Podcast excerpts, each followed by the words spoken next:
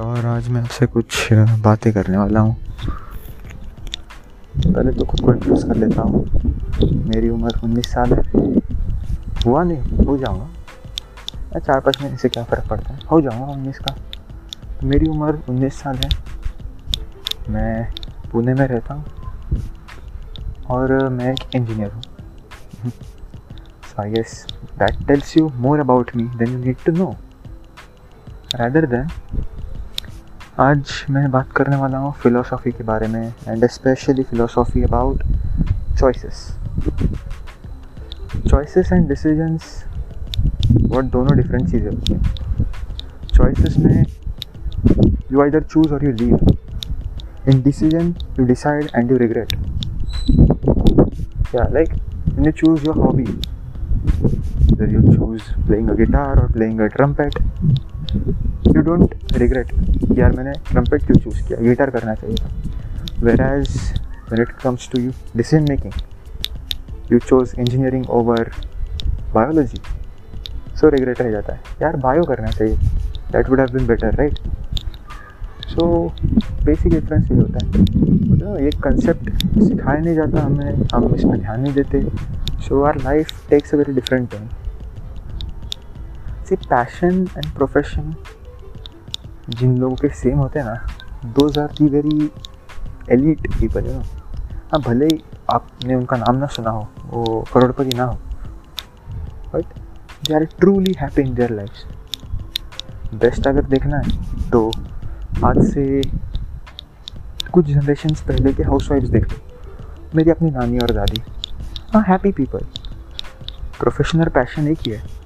घर संभालना, घर को बड़ा करना, घर को प्रॉस्परस करना। वेर एज अगर आज आप देख लो, मैं इंजीनियरिंग छोड़ के हर एक काम कर रहा हूँ आज। हर एक नहीं सेंस इंजीनियर छोड़ के सारे काम कर रहा हूँ। So that is what creates a difference so वही बात आ जाती है कि डिसीज़न करेक्ट कैसे ले चॉइसेस कैसे करेक्ट बनाए। सो so, इसका यार इसका आंसर किसी के पास नहीं है। इट्स जस्ट बाय लक जिसका लग जाता है उसका लग जाता है। जिसका नहीं लगता उसका नहीं लगेगा। And statistically proven that 98 percent of the people in the world are going to die with regrets no means Warren Buffett का भी कोई ना कोई रिग्रेट होगा। मेरे तो बहुत है। कोई ना कोई रिग्रेट तो सबका होता ही है। तो अगर आपको कोई रिग्रेट है तो उसके ऊपर बुरा फील करना is like stupidity wasting own time कि मैंने वो डिसीज़न गलत लिया था, आज मैं रो रहा हूँ। तो रोनो, रो मत ना। ले लिया है तो उसे कुछ चेंज नहीं कर सकते तुम। सी मैं हमेशा एक ही रूल फॉलो करता आ रहा हूँ। दैट इज़ दुनिया में सिर्फ़ दो चीज़ें परमानेंट होने होने वाली है तुम्हारे पास। एक तो है चेंज चेंज मतलब सब कुछ बदलने वाला है। ये एक ही चीज़ परमानेंट है। एंड सेकेंड दूसरी चीज़ जो परमानेंट है तुम्हारे लाइफ में दैट इज़ योर फेलियर्स या योर फेलियर्स आपके जो सक्सेसेस होंगे, वो टेम्पररी होंगे. लाइक इफ़ आपने टेंथ में 99.99 परसेंट ला दिए और ट्वेल्थ में 95 ला दिए. दैट सक्सेस लोग भूल जाएँगे. और आपका ट्वेल्थ में इफ़ टेंथ में आपके 90 परसेंट आए ट्वेल्थ में 70 परसेंट आए so that would be a failure so वो आप ज़िंदगी भर ध्यान में रखोगे।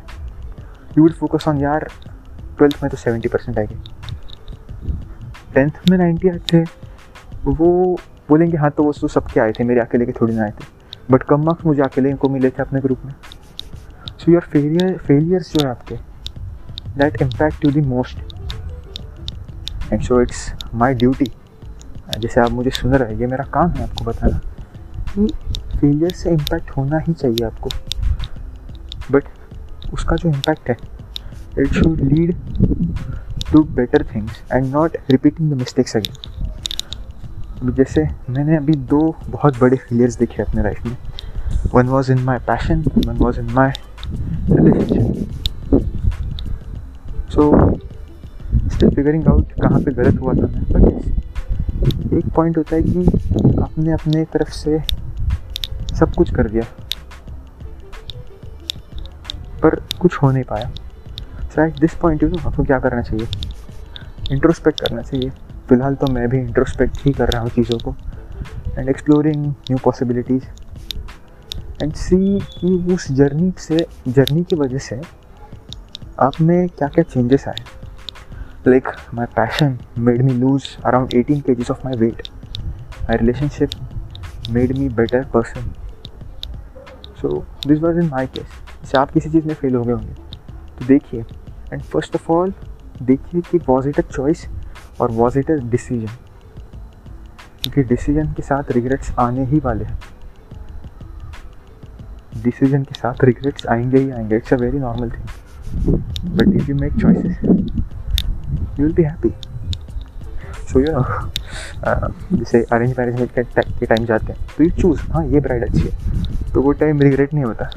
बट अगर आप दो लड़कियों को पसंद करने लग गए एंड फंस गए तो भाई फिर ज़िंदगी भर रिग्रेट रहने वाला है। इससे शादी कर लेता यार, वो, ये थी।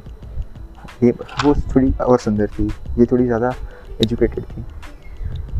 तो बहुत ही डर्टी एग्ज़ाम्पल था। Feminist I am sorry okay so आज के लिए इतना ही। मेरा पहला पॉडकास्ट है सो रिकॉर्डिंग इतनी प्रोफेशनली नहीं हो पाई है। और अगर आपने अभी तक सुना है ये तो दिल से आपका शुक्रिया। And stay tuned for next podcasts